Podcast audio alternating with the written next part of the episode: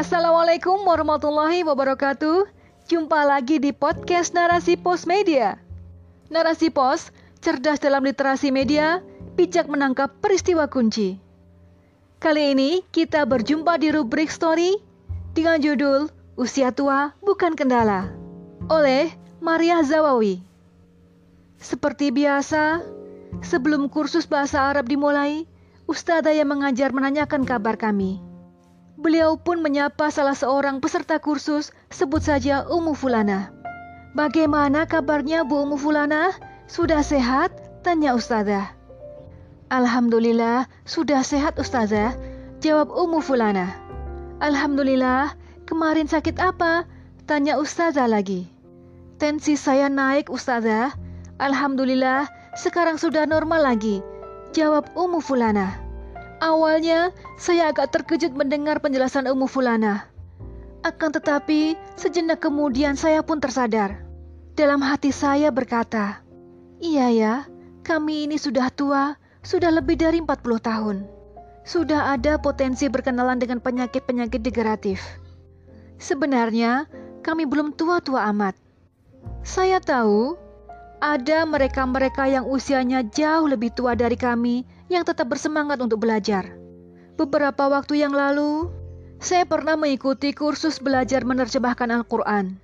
Di brosurnya disampaikan bahwa salah seorang pesertanya sudah berusia 78 tahun. Kemudian, di grup belajar bahasa Arab yang lain, ada nenek-nenek berusia 72 tahun yang ikut kursus.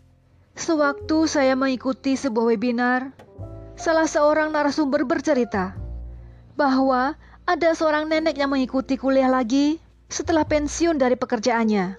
Nenek itu seorang pensiunan guru. Nah, ia sengaja kuliah lagi untuk memotivasi anak cucunya agar bersemangat dalam menuntut ilmu. Si nenek mengambil program magister dan doktoral. Ia pun berhasil meraih gelar doktornya pada usia 70 tahun. Luar biasa kan? Usia tua sepertinya tidak menjadi kendala bagi mereka untuk terus mencari ilmu. Ternyata, dulu juga ada ulama yang baru mulai belajar saat sudah beranjak dewasa. Mereka sangat bersemangat dalam mengkaji Islam. Hingga pada akhirnya, mereka berhasil menjadi ulama yang terkenal keilmuannya. Salah satunya adalah Ibnul Hazm. Ibnul Hazm baru mulai belajar agama di usia 26 tahun. Memang belum bisa dikatakan tua.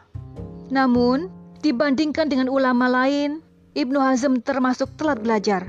Biasanya, para ulama belajar agama sejak usia dini, sejak kanak-kanak. Sebab, orang tua mereka sudah mempersiapkan mereka untuk menjadi ulama. Hal ini berbeda dengan yang dialami oleh Ibnu Hazm. Ia baru mulai belajar agama setelah merasa bahwa banyak hal yang tidak ia pahami.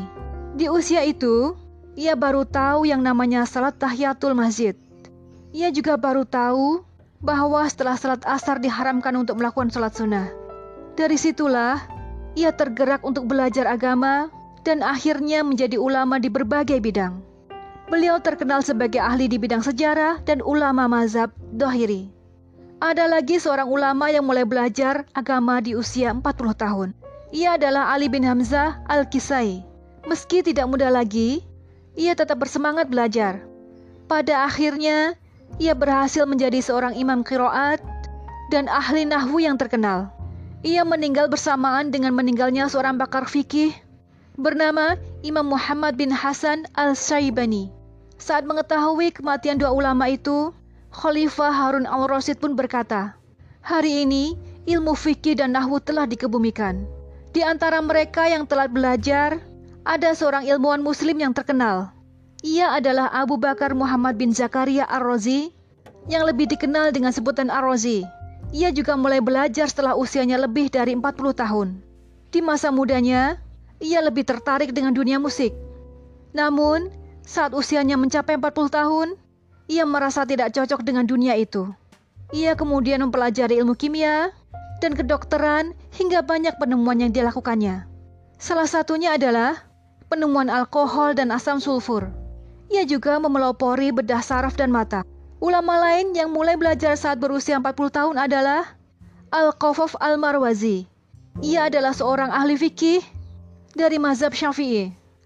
Awalnya, ia berprofesi sebagai tukang duplikat kunci. Hingga di usianya yang ke-40, ia tidak memahami ilmu agama.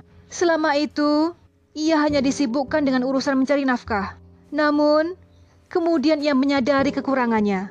Maka, di usia yang tidak lagi muda, ia gigih mempelajari agama. Berkat usaha kerasnya itu, ia berhasil menjadi seorang ahli fikih yang disegani di kalangan ulama mazhab Imam Syafi'i. Al-Kawfal kemudian meninggal di usia 80 tahun.